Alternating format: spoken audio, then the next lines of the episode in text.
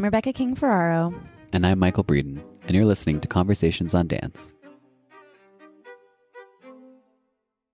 This week, we are joined by festival choreographer and San Francisco Ballet dancer Myles Thatcher and his collaborators for his new ballet Otherness, costume designer Sylvie Rood, and non binary artist Kersh Branz. This episode was recorded from a live Meet the Artist event before the opening of Myles's new ballet at the Unbound Festival at San Francisco Ballet.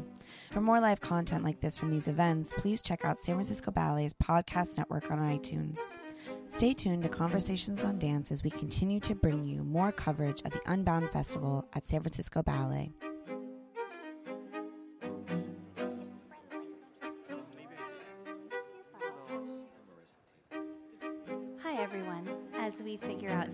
Arrangements up here, and as you all figure out your seating arrangements in the auditorium, I want to briefly welcome you to tonight's Meet the Artist talk and to the opening of Unbound B.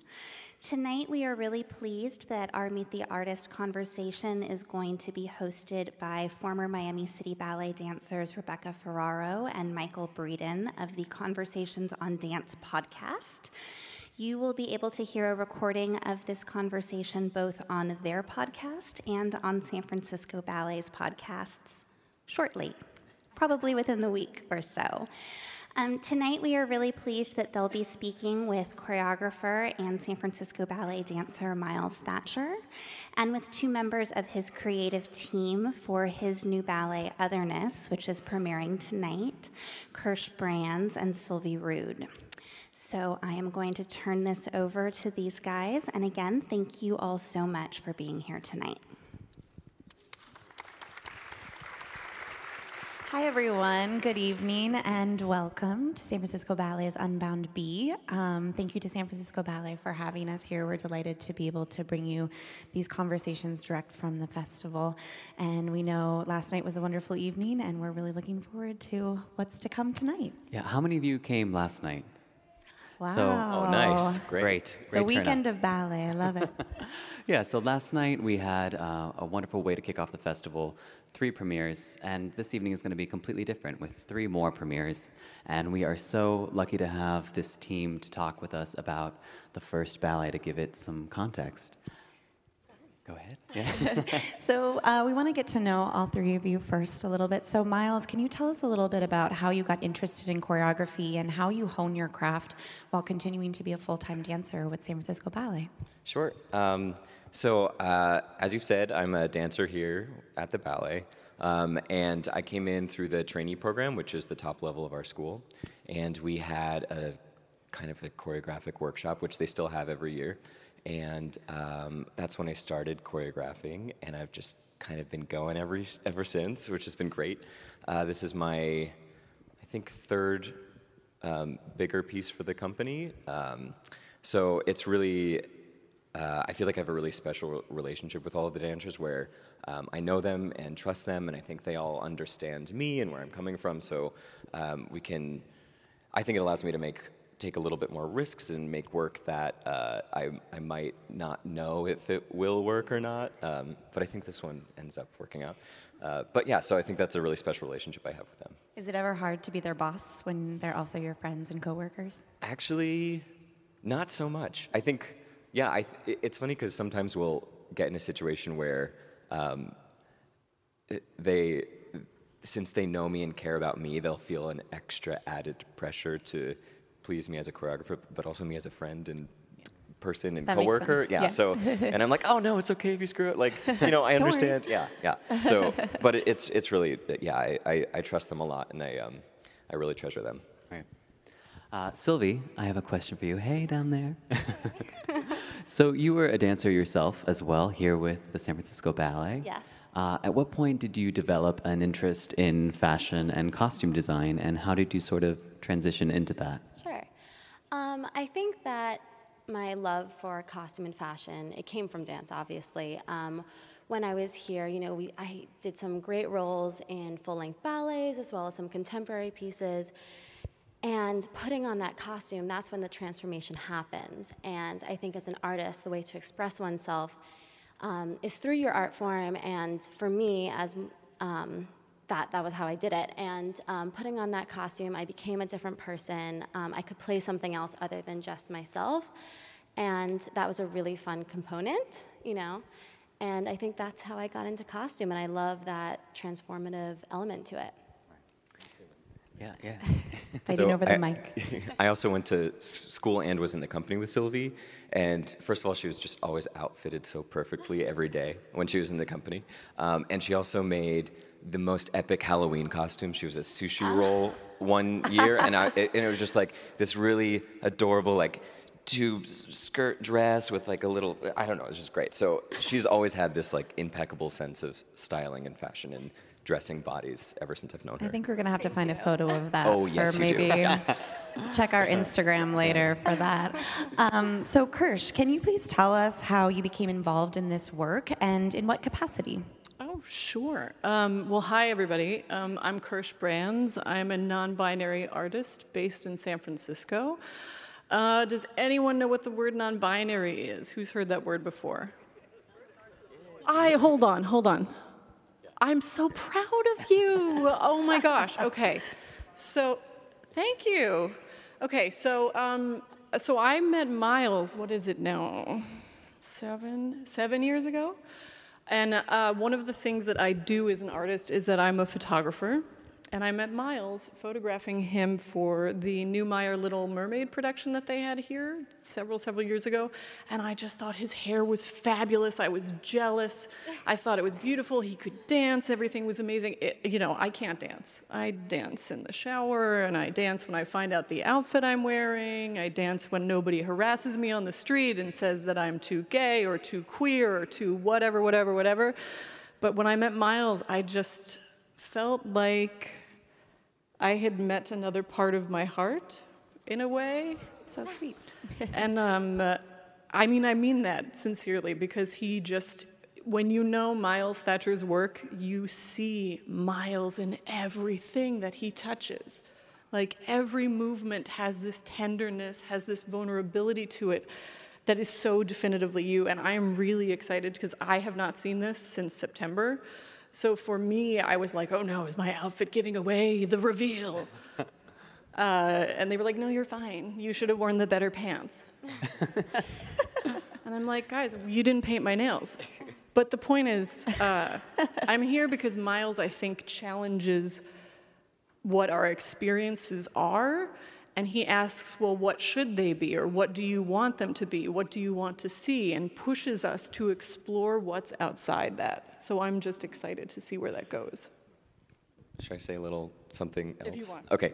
Um, also, uh, the the piece you're about to see, otherness, is um, I really wanted to explore the idea of binaries and labels in human society, specifically binaries, as in uh, things that require this or that, and not and and both.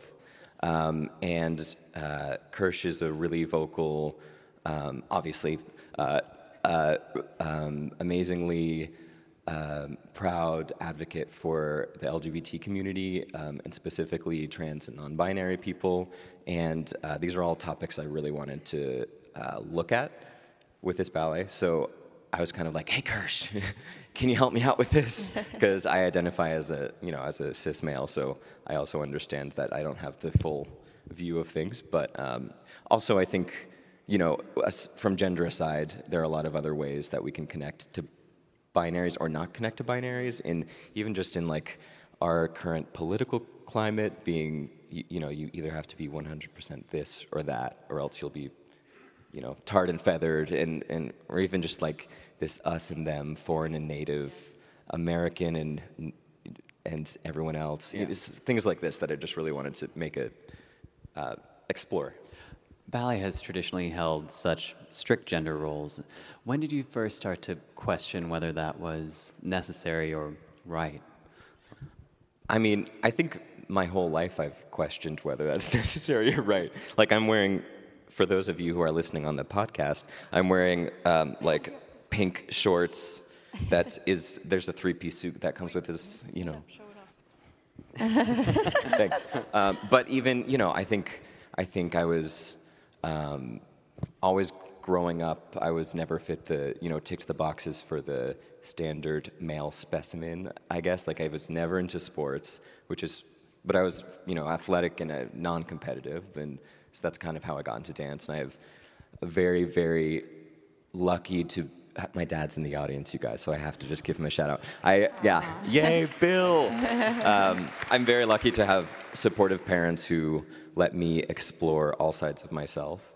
Um, and uh, you know, growing up as a you know fat gay kid in Pennsylvania, there, and I think actually eh, most people have the experience in middle school of of um, just being bullied or being pressured to bully others. Like I think I think there's a lot of um, us and them mentality that's just inherently uh, in our society, and I think ballet was actually a really great way for me to escape all of that. I went to the Harid Conservatory when I was 15, so I was with kind of other kids who wanted to work hard for the thing that they love to do and didn't get the other stuff in the way.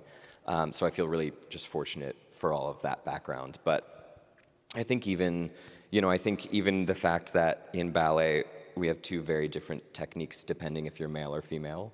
Um, because women obviously train to be on point and men don't, and men are trained to lift women and do certain steps, and we have men's class and women's class, which um, I totally understand as part of what we do and the history of what we do. Um, but I also think uh, there's room to see male and female power in different ways, which I think our current climate, I, I think we, we are exploring and have, have explored a bit in choreography, but um, uh, it's just something that I, I really feel passionate about keeping on carving out this uh, idea of what a, what a man is in classical ballet and what a woman should be. So um, you'll see tonight, you'll see one of our two lead characters in this story, and so Max is dancing tonight, who's identifies as male, and uh, Lauren Strongin is dancing on Wednesday, who um, will do, I think, nearly every step is exactly the same, but she's on point, and all the partnering is the same. Uh, so she's l- lifting her partner, and Max is being lifted, and it's it's just been a really fun and different way to look at how to create work in the studio. I mean, I, I think a lot of it selfishly was to see what my biases were based on the dancer's gender, and um, and how I could rely on just kind of throwing a woman around, you know, like Right. having these beautiful lists with women and blah, blah, blah, you know, and not accessing a certain part of their strength. And same with, with men and not accessing a per- certain part of their tenderness and um, um, uh, softness and ability to uh, tell a story in a different way. So I, I think this was, it was just a really interesting way to kind of neutralize the thing that we're doing. Right. yeah. So, what is it about the way that the three of you see the world and see art that makes you work so well together to create this piece? Any one of you? And you, do, do any of us know that? I forgot what I was going to say, and it was brilliant. I think that um, there's something about, you know, living outside expectations that everyone can relate to, or sort of living up to what people say you should be. Um, and Myles and Sylvia are just like such a really organic pairing that her brilliance comes through as a dancer and also as a designer. And then she takes Myles's ideas of pushing the envelope and looking at something that we can't see yet and then defining it. I'm just here to say, that's great. Keep going. make it brighter, make it faster, or, or make it more tender because when we are vulnerable, that is the story that I want to read. That is the person I want to talk to. Because that part of ourselves, that truth that says you have to fit into one or two and nothing else, well, what is that? Where does that take us? So to see that explored is just such a, a thrill, it's such an honor to see that. So, I mean, Sylvie, do you want, yeah? No? I mean, I could just say a little something because I thought that was brilliantly said. Um, but I think we're all just open and we really just want to have a conversation and see where that goes. And I think that's what um, I think mo- all the choreographers are doing here. We're having a conversation, and we want to push the boundaries of what we have right now. And yeah. So, Myles, I have uh, a question for you about the choreographic process. Um, since you, Uh-oh. no, it's not a trick. Um, since you knew that the role was going to be danced by one male, one female dancer, were you splitting your time uh, in the creative process between them, or did you still have to work with the first group first and then sort of mold it to your second cast? No, I, I really, we all worked in the studio as four, as five, five, me, I guess, yeah, um, all together. And, and I think the brilliant thing about how I was saying I could trust these dancers, the brilliant thing about these dancers is there, I think, I suspect there was a lot of work um, between them without even me being part of the discussion, as in they really have taken ownership of this role that we call protagonist. This is kind of like an ab- a surrealist story that you'll see tonight, and we have one lead role, the protagonist, which is that Max and Lauren character, and then we have a friend from the other group that you'll see who's terribly clumsy, um, and that's danced by Sean Orza and uh, Vitor. Um, and so, I, you know, the first thing that I did with my dancers is sat everyone down for a half an hour, an hour, and basically told them the story that I wanted to tell. And I think I hadn't even finished developing it because I also wanted to kind of figure out what organically Right. was going to happen, um, and showed them all of these brilliant mood boards that Sylvie made, kind of um, uh, encapsulating this pink and blue idea that we had to represent two separate groups, and all of these kind of 1950s motifs, is, and that's when pink and blue is starting to be, were starting to be gendered colors, um, basically, you know, feeding kids the idea of if you're a girl, you want pink and you want Barbies and you want this in pink. And if you're a boy, you want trucks and you want, you know. So, so there's, that's where um, uh, Sylvie's idea of adorning everybody in swim caps and sunglasses also came in, um, which I'll talk more about later if we have time, but you'll also just get it if you see the thing.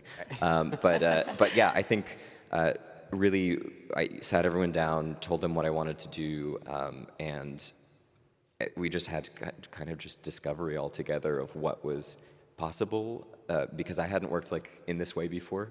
Um, and so Max and Lauren were really open to, you know, Lauren was really open. She was just kind of like, okay, how do I lift you? You know, like exploring partnering in a new way. And, Yeah. and same with Max, you know, by the end, he was like, okay, I think I'm ready to lift somebody else now. Because he had been, you know, he's been being lifted more than he's used to by Sean Orza, who's massively strong. So not that Max is a big guy, but you, you know, whatever. I'm digging myself in a hole here. But uh, uh, yeah, so it was really, I think for all of us, it was just a new way to work and and really enlightening and really kind of just a fun new space to play in. Uh, Sylvie, can you tell us a little bit about the imagery that Myles had in mind and maybe you developed with him and how you put that together on stage in your costumes, maybe with the sunglasses and swim caps? Um, so Myles called me up and told me his idea and you know all the things, and it, I was a little overwhelmed for a second.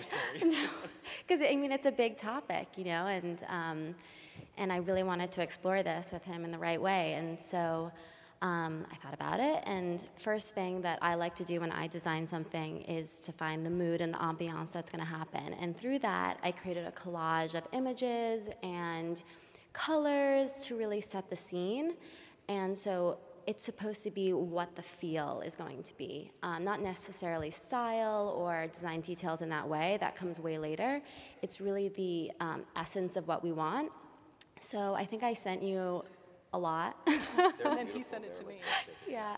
I sent probably a little um, too many, but um, I yeah we narrowed it down and we figured out what we wanted to do in that. And in one picture, there's um, uh, this couple or two people.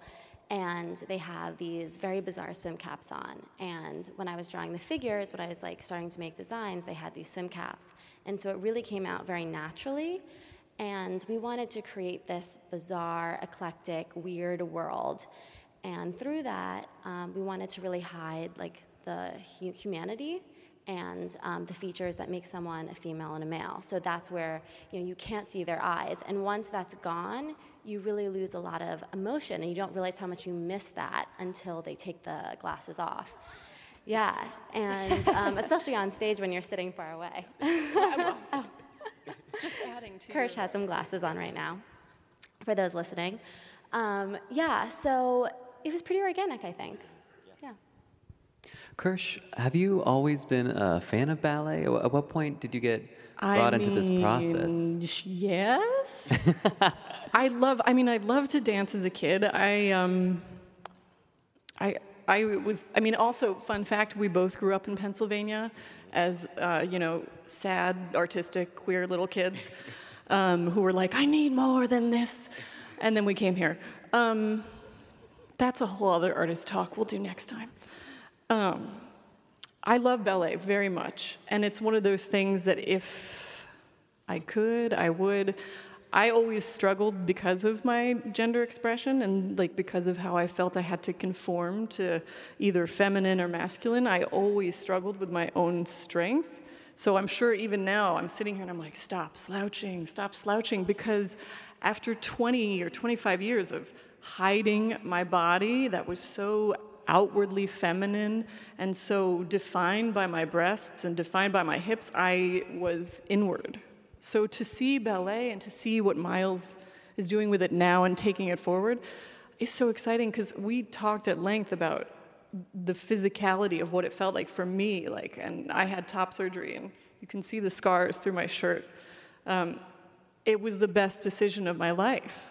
It was a chance for me to open my body for the first time and actually be okay so to see the piece with Myles, with everyone lifting, regardless of their assigned sex at birth, with everybody lifting and being open and celebrating their bodies, regardless of that, is like a breath of fresh air.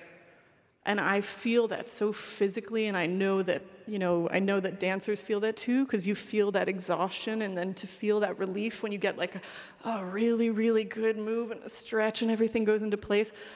Like your costumes and your, I, it's brilliant. Like you, I don't need to wax poetic, but you know. So it's just like, by the way, you can't hear anything in the swim caps. Can't hear anything. Um, I have just have one little thing to add to that. Just Right. how you were Oh, yeah. talking Yeah, about yeah. Um, how how your top surgery has affected your posture. Um, that's something I was I was just really touched by and inspired by, and you'll see in uh, as we have these pink and blue groups on stage, you'll see their their stances and their posture is completely different. Um, one is uh, very kind of proud looking and chest forward, and the other uh, always kind of keeps this hunched over quality. So that, that was just another way that Kersh has kind of like helped me shape, um, trying to, to to polarize these two groups yeah, of and like trying dancers. To, yeah. trying to put in, trying to like put into a physical motion that feeling of being otherized, that feeling of having to hide, versus that feeling of being told like, yes, you are valid, you exist, I celebrate you. Like that's, you know, that's that's incredible to see. So thank you for that. Thank you for that. So we wanted to open up the floor to some questions now, and um, if anybody has any for these great artists, right here. Yes.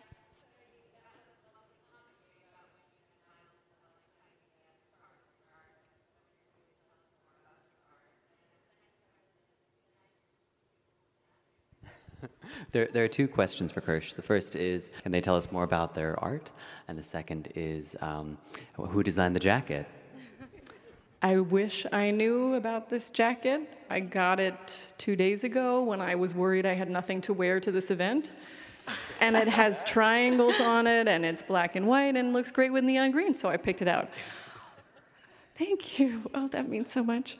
Um, I also really liked it because the triangles make me think of the AIDS activism that happened with Stand Up uh, Fight AIDS with the pink triangle, which is also a symbol of like queer rights movements. Um, and then your second question was, what do I do as an artist? For 13 plus years, I've been a photographer. I've drawn and done visual art my whole life. um, and grew up thinking that being an artist had no value. Like, I literally just realized that's the opposite, like last week. And it's huge.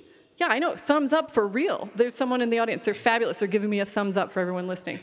But um, primarily my work right now is I'm a photographer and I have a portrait series called the Pride and Joy Project that focuses on increasing visibility and social equity for queer parents, specifically queer women, transgender parents, and non binary parents, because in larger LGBTQ um, family groups, because of deeply rooted sexism and misogyny and transphobia in the world, those voices get swept under the rug.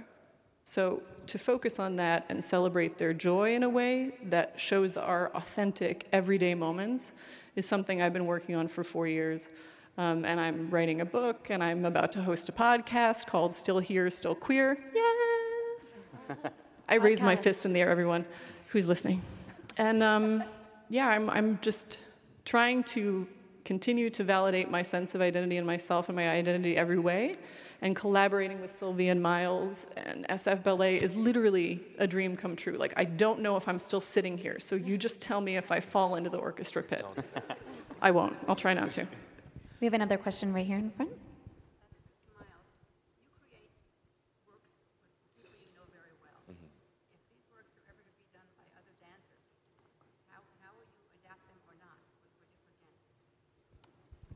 So, so the question is that uh, Myles is so familiar with these dancers here. He has such a wonderful relationship with them. If these works were to have a, a life at a different company or with a different group of dancers, how would he go about that? Would you adapt some of the, the um, some of the choreography?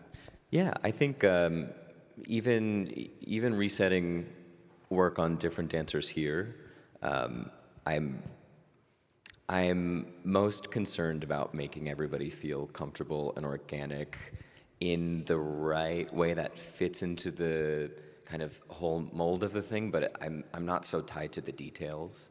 Um, so I think, I think in a lot of cases, like story and emotional cues are m- more important to me than the technicalities of some steps. Um, and I think the hardest part uh, going to work with other companies is really getting to know, getting to know the dancers in order to find the thing that unlocks them in order to give their best foot forward, if you will. Um, but that's also kind of some of the most exciting work that happens. Yeah.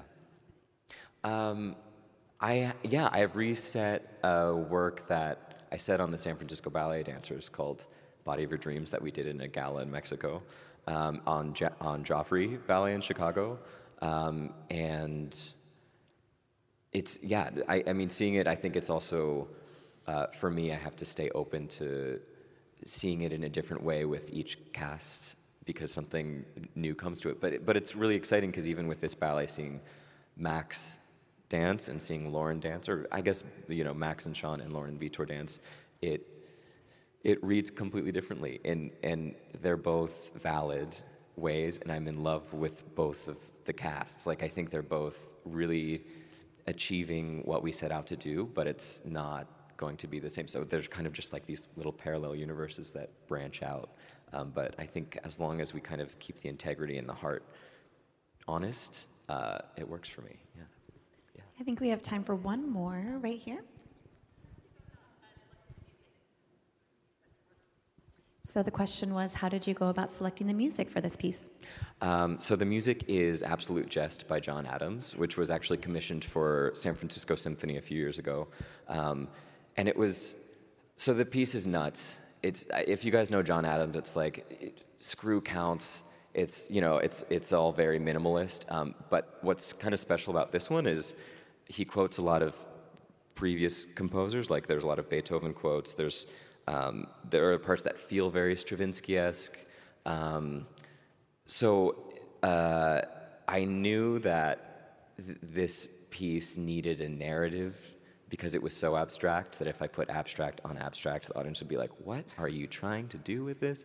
Um, so, it, yeah. So basically, I mean, I guess what happened? I, I, like I knew I wanted to try this concept about gender at some point in my career, and I had no idea it would be this soon.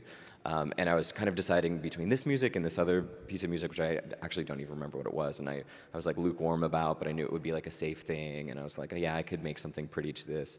Um, um, and then I, you know, I was kind of like, Martin was like, you know, there's a deadline to this. You're gonna start in two weeks. You have to pick a music. And I was like, oh. So I had a massage one day, and I like went into the studio and just put the music in the loudspeakers because I had just listened to it on my headphones, and um, it just all kind of clicked and I got really excited and went and like told my best friend Sasha, and you know, like, and and, uh, and I think um, what's really interesting is that um, the music was built before this narrative, so um, it was a it was a little bit of a actually it wasn't a challenge to fit this narrative in. It just felt right, like it always just feels right to me, um, and so you know, watching it.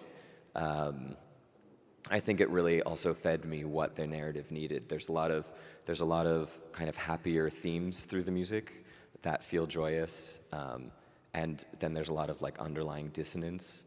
And then John Adams kind of like skews that joyous theme to so it's it's e- even more incessant and nagging and neurotic, and I think I just I love neurosis in music, so that was also another thing. Um, yeah, so it was it's really fun to work with. Nightmare for the dancers because if you see accounts list, it's like reciting pi, like it doesn't make sense. But um, they did a really good job of t- uh, keeping it in their bodies and learning it quickly, and yeah. Really happy with it. Well, we have to let these guys go and get, you know, really nervous before the premiere in, in 25 minutes. So uh, thank you all for coming out, and thank you guys so much for joining us. Thank you so much.